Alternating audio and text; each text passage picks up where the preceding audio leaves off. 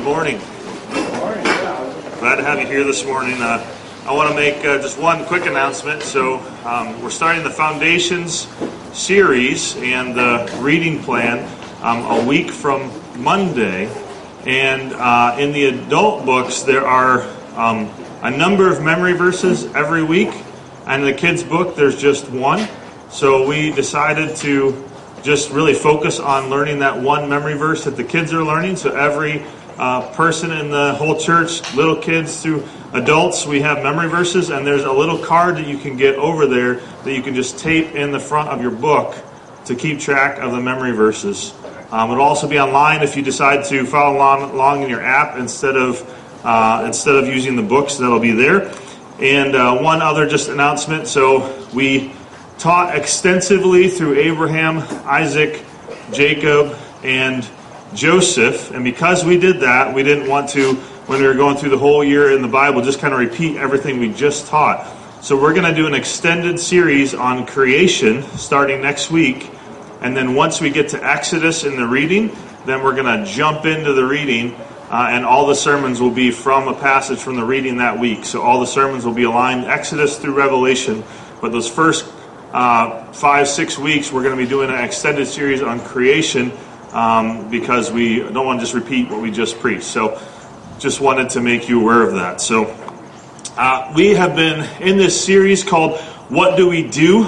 And we started the series by talking about how we've each been given a unique shape and how God has shaped us each uniquely. And because of that shape, uh, then we want to engage in some of these issues by using our own personal shape that God has created us. And so we talked about how we each have different spiritual gifts and how those are given to us at the moment of our salvation to be used for the edification of the church and the glorification of God and how we each have a different heart, different passions, different things we're really passionate about. So some people might spend all their time and a lot of their energy going towards uh, camp ministry or or politics or some other thing, but we have different passions that we use, and we use our shape in those ways. And then we all have different abilities, and so some person might play uh, piano and use that ability for God. Someone else uh, might have a different ability. I talked about how I'm the least handy person in the world, and so some people in our church that are handy have helped me at my church to do things that I need to do. We all have different personalities. Some of us are extroverts and love to be around people. Others are introverts and love to uh, get energy from being alone. We all have different experiences. And I talked about how oftentimes it's our worst moments, our, our hardest times, that God refines us the most and uses those experiences to help others when they're going through similar things. We've been talking about using our unique shape in, missions uh, to fight against racism and injustice, to care for those inside the church, to care for those outside the church, to protect life from womb to the tomb, and to engage in politics. And we've talked about how we can each use our unique shape. But today, I want to talk about how we can be shaped by the gospel. How can we be shaped by the gospel? So let's open in prayer and pray that God uses this sermon today. Dearly Father, we just thank you. We thank you that you have again held off the rain. Every Sunday we rejoice at the good weather we've had, Lord. We thank you for uh, many who have a break this weekend, an extra day off, and a chance to, to get away. And we miss them here this morning, but we thank you for their opportunity to rest in your presence and to enjoy some maybe well deserved and very needed time away. Lord, we thank you that we can gather, and we pray for our gathering on October 4th as we go back to the building that you'll protect us and that uh, you'll allow it to be fruitful. And Lord, we pray for today as we open your word, Lord, that we'll be shaped by your word, that will allow your word to penetrate our hearts and change us. Lord, we need you. In your name we pray. Amen. We're all shaped by something. Uh, one of the strange sights on the Dutch Windward Islands in the Car- Caribbean is the Divi Divi tree. Now, because the wind blows almost constantly from the east, all the branches grow on one side of the tree.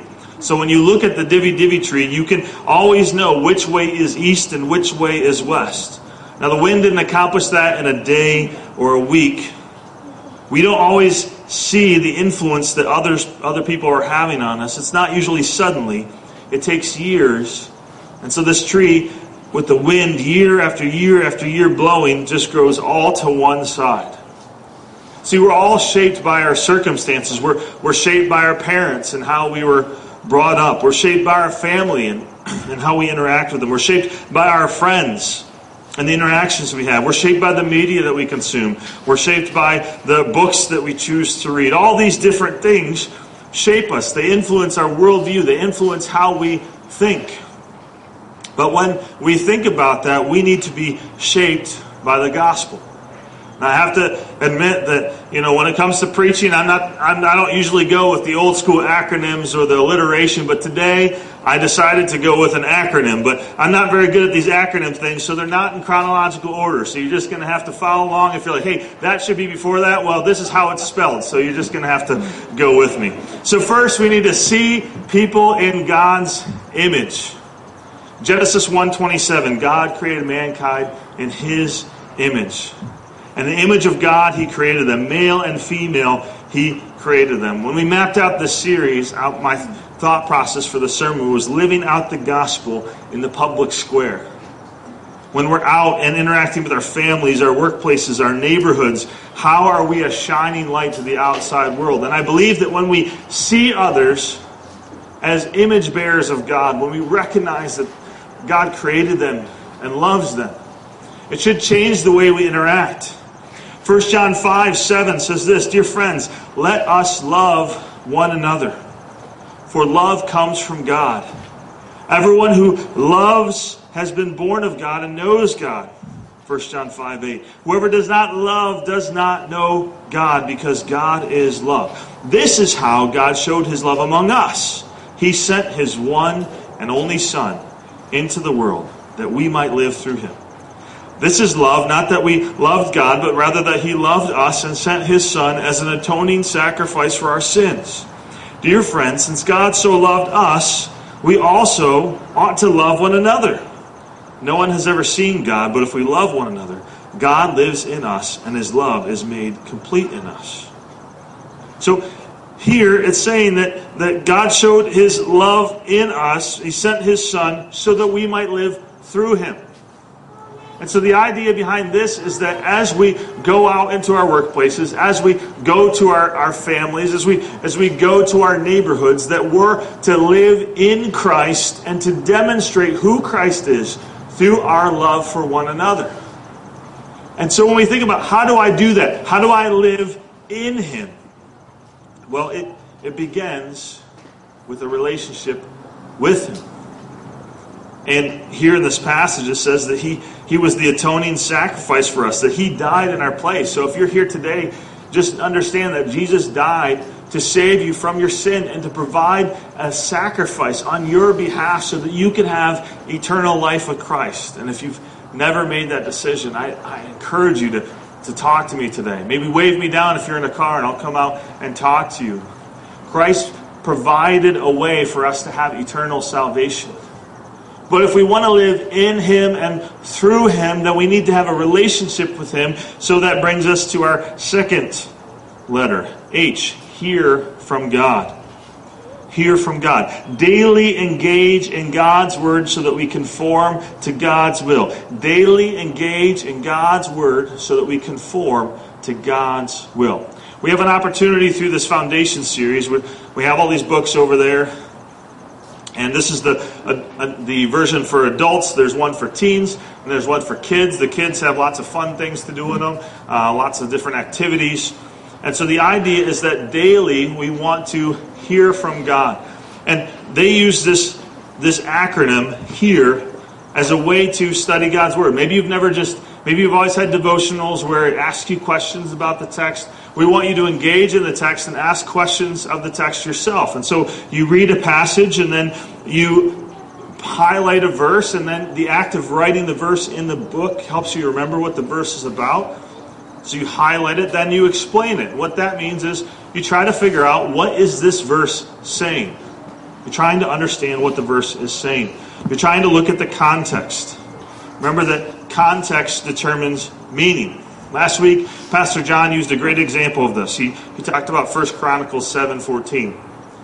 And oftentimes it's used in all these different ways in America, and it's a very familiar passage. If my people who are called by my name would humble themselves and, and seek my face and pray, then I will hear them from heaven and I will heal their land. And I don't remember the exact rest of it, but basically, so as a nation, we need to turn and turn to God. And if we turn to God, then God will bless us. But that passage was actually written by God to the nation of Israel, whom He had promised this to. He didn't promise America a land like He did Israel. He didn't promise to bless America. Now, there are principles in that passage that are good for all of us to, to see.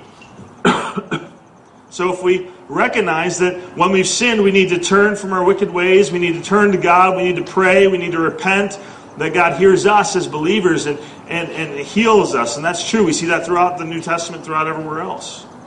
But oftentimes we, we take a verse and we make it apply to something that it's not actually about. When I was a, a, in youth group back in the day, a long time ago, um, we had a, our, our, youth pastor left, and so we had an interim youth pastor. And and one he had he worked a full time job, but he just came in and kind of helped out. Well, you know, one week his work was running late, so he said, "Hey Phil, I can't be there tonight. Can you run it?" Sure. So I'm a you know junior in high school. I'm like, I got this, right? You know, I was on the leadership team. I was like, I'm going to teach something tonight.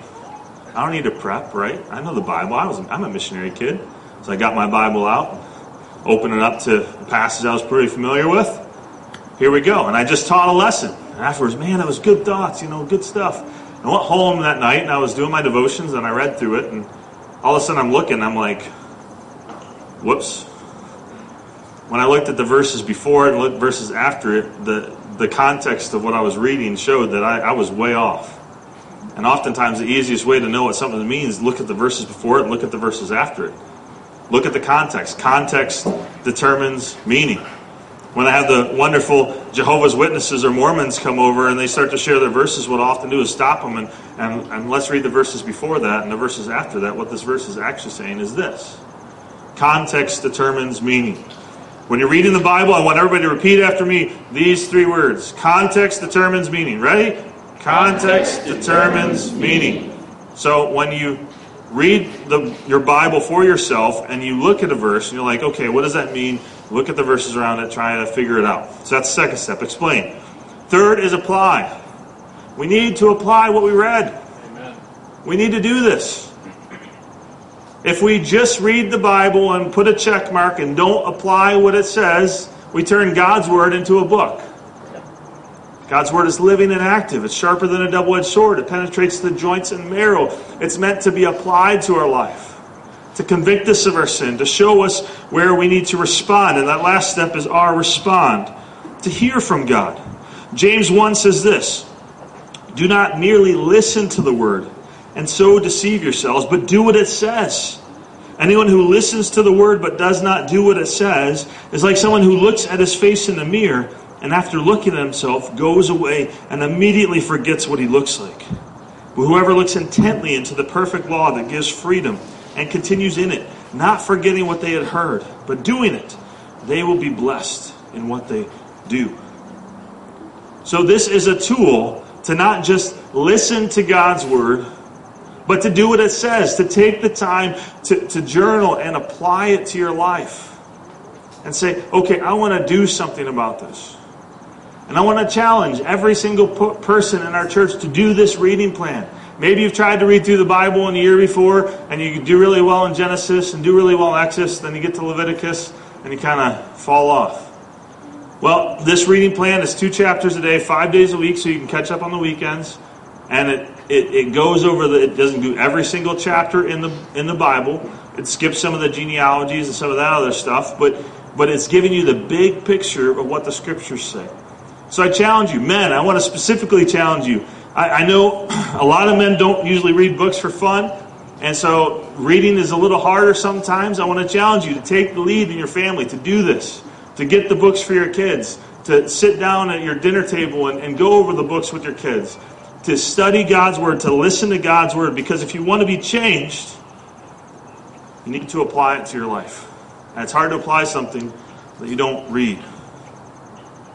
So we need to see people as made in God's image. We need to hear from God, and we need to ask. Ask others how they're doing. Look for the needs of those who are around you physical needs, emotional needs, spiritual needs, relation, relational needs. 1 John 3 16 says this This is how we know what love is. Jesus Christ laid down his life for us, and we ought to lay down our lives for our brothers and sisters. If anyone has material possessions and sees a brother or sister in need but has no pity on them, how can the love of God be in that person? Dear children, let us not love with words or speech, but with actions and truth. If we're seeing others as made in God's image and, and we're daily going to God's word to challenge us and cause us to, to be conformed to his will, then we need to go out into the world and ask others how they're doing. How can we be the love of Christ to those people? We don't know what their needs are if we don't ever ask. Romans 15, 5 says, May the God who gives endurance and encouragement give you the same attitude and mind toward each other that Christ Jesus had. So that with one mind and with one voice you may glorify the God and Father of our Lord Jesus Christ. Accept one another just then, just as Christ accepted you. Why? In order to bring praise to God. That's why we accept others. So if we want to be a shining light to a dark world, we need to live differently, but we also need to love differently. We need to listen. John Maxwell once said, People don't care how much you know until they know how much you care. People don't care how much you know until they know how much you care. I love this quote from my training manual from one of the mission trips I attended. As followers of Jesus, we often feel like we need to address other spiritual needs right away. The problem is, sometimes our friends are not ready for us to address those needs. They may be focused on relational and emotional issues and need someone to just listen. Or they may have had a bad experience that has caused them to reject spiritual input. Being an authentic friend is essential in our relationships. It is through genuine relationships that we build trust and help our friends with their deeper needs. We are called to care for others with sensitivity and patience. I still remember one time I was on a retreat with some people, and, and one of the leaders was there, and I just said to him, I said, How are you doing? He said, Good. I said, No, how are you really doing? He said, Phil, no one's asked me that in a really, really long time. He said, Honestly, I'm really struggling. But we live so much on the surface that we miss out on the opportunity to meet people right where their real needs are. In our pre, in premarital counseling, I teach uh, couples how to listen to each other. It's a lost art to stop and listen. And rather than waiting to have the next time that I can talk, trying to hear what people's real needs are. How are you really doing? So we need to see people as made in God's image, hear from God by daily engaging in His Word, ask others how they're doing, and pray. Pray for opportunities to minister to the needs of others. Pray for opportunities to share the reason for the hope that we profess. We did a series on this and we talked about the idea of when we want to go out and, and, and impact others and, and have friends that we know that don't know Christ come to know Christ, that we pray, pursue, and persuade. First, we pray that God will work in their lives. And then we pursue them through relationships. And then we seek to persuade them by living in such a way that they want to know what's different. At the table, there's some dominoes. We've, been, we've come back to those a number of times. But the idea behind the dominoes is to take a domino and write the name of someone you know that doesn't know Christ and to continue to pray for that person. Maybe keep it in your pocket, put it somewhere you see it every day in your house, put it on your desk at work. To pray, pursue, and persuade that person. My dad, when he was in high school, had a friend who started praying for him. And then she pursued him. She asked him to come to a Youth for Christ every week. And then through that, as he heard God's word, he was persuaded and he came to know Christ. Now, because of that, the generations have changed. My dad was the son of an alcoholic, and he has changed. He's broken the chain. And now all, all, my siblings are following the Lord and, and serving in ministry, and grandkids doing that. And I have my nephews here. It's just awesome how God has worked because that one friend pers- prayed for my dad, pursued my dad, and then persuaded him. In Luke 18, Jesus ter- tells a parable that is often called the parable of the persistent widow. Jesus told his disciples a parable to show them, this is what the scriptures say, this is what Jesus was doing, to show them that they should always pray and not give up. He said, In a certain town there was a judge who neither feared God nor cared what people thought. And there was a widow in that town who kept coming to him with the plea, Grant me justice against my adversary. For some time he refused, but finally he said to himself, Even though I don't fear God or care what people think, yet because this widow keeps bothering me, I will see to it that she gets justice, so that she won't eventually come and attack me. And the Lord said, Listen to what the unjust judge says. Will not God bring about justice for his chosen ones, who cry out to him day and night? Will he keep putting them off forever? I tell you, he will see that they get justice and quickly. However, when the Son of Man comes, he will find faith on the earth. The purpose of this parable is that they should pray and not give up. And so, my challenge to you today is to pray and not give up. This unjust judge didn't fear God, he didn't care what people thought, but the widow kept coming and coming and coming. And he rejects her and rejects her and rejects her, and she keeps bothering and pestering him until he finally gives in. And Jesus tells us to listen to what the unjust judge says. Now, he's not comparing God to an unjust judge, but rather he's contrasting God. So the unjust judge finally gets so sick of these persistent requests that he gives in. But God wants to answer our prayers. God loves to bless his children. It says, Will not God bring about justice for his chosen ones who cry out to him day and night? Will he keep putting them off? I tell you, he will see that they get justice and quickly. We're to cry out to God day and night. How often do you pray for that family member that doesn't know Jesus? For that coworker that doesn't know Jesus? How often do you plead with God and persistently and passionately pray that God would intervene? Are you praying and pursuing and persuading? 1 Peter 3, but in your hearts revere Christ as Lord. Always be prepared to give an answer to everyone who asks you, to give the reason for the hope that you have, but to do this with gentleness and respect. To live in such a way that our lives are persuasive when people see us, they want to ask us, What's the reason for the hope that you have? In the middle of this pandemic, in the middle of everything around us just being horrible, nothing's normal, it's frustrating. How in the world do you have hope? As you face these uncertain times, as you face cancer or difficulties or job loss, how do you have hope? And people want to know. And so we pray, we pursue, and then we persuade them. I have this hope because of Christ in me, living in Him. So we see people as made in God's image. We, we hear from God through daily devotions. We ask others how they're doing. We pray for them, and then we evangelize.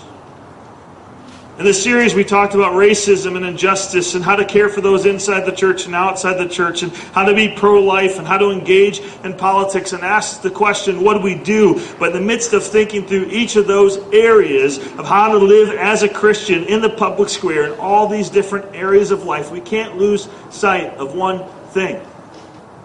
We have a mission from God. It's not the Blues Brothers movie.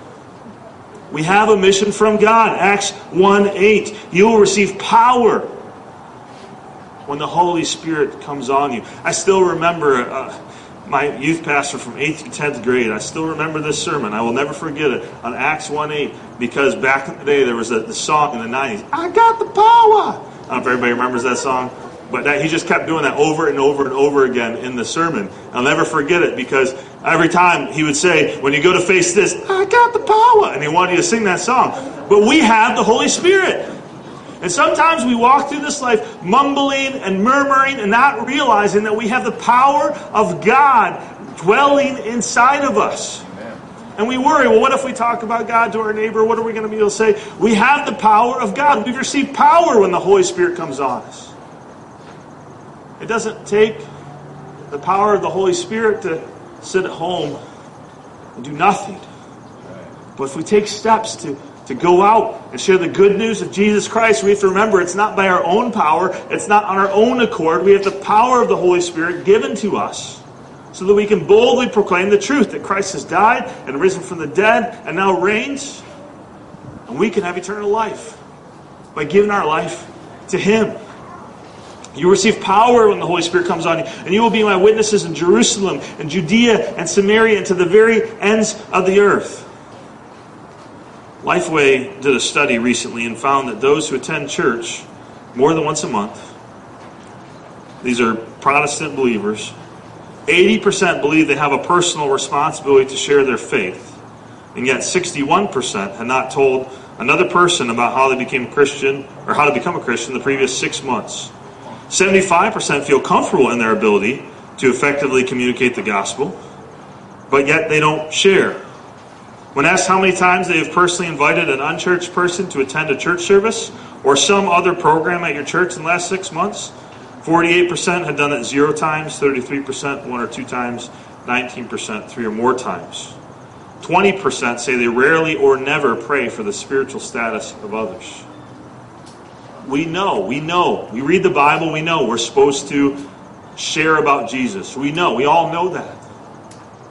And yet, what are we doing in the public square to be the light, to be the hands and feet of Jesus Christ, to share the good news of the gospel. Matthew 9 35. Jesus went through all the towns and villages, teaching in their synagogues, proclaiming the good news of the kingdom, and healing every disease and sickness. When he saw the crowds, he had compassion on them because they were harassed and helpless, like sheep without a shepherd. Then he said to his disciples, The harvest is plentiful, but the workers are few. Ask the Lord of the harvest, therefore, to send out workers into his harvest field. Today, I'm again asking the Lord to send us out to our harvest fields to proclaim the good news of the kingdom of God in our homes, our workplaces, our neighbors, our schools, wherever we go. We have a responsibility as kingdom citizens to to live out the principles that, that God has given us. We have a responsibility to our neighborhoods. We have a responsibility to our country to vote and go out and vote this November. We have a responsibility um, in our workplaces to do a good job. We have a responsibility in all these places to, to, to serve in our giftedness, to use our unique shape. As we do all those things, as we, you know, I'm excited to coach soccer on Tuesday, even though I never really played soccer. It'll be interesting.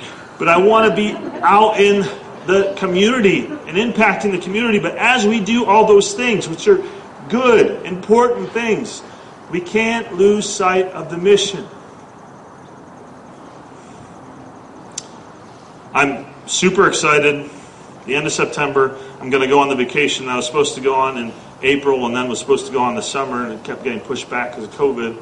And so I'm praying it doesn't get pushed back again. We're going to be at the ocean.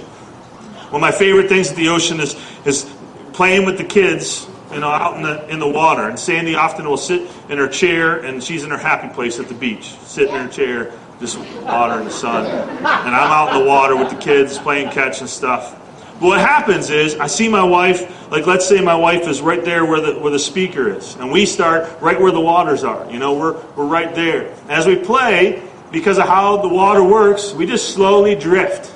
And if you don't pay attention, Sandy's here and we're way over there where those cars are.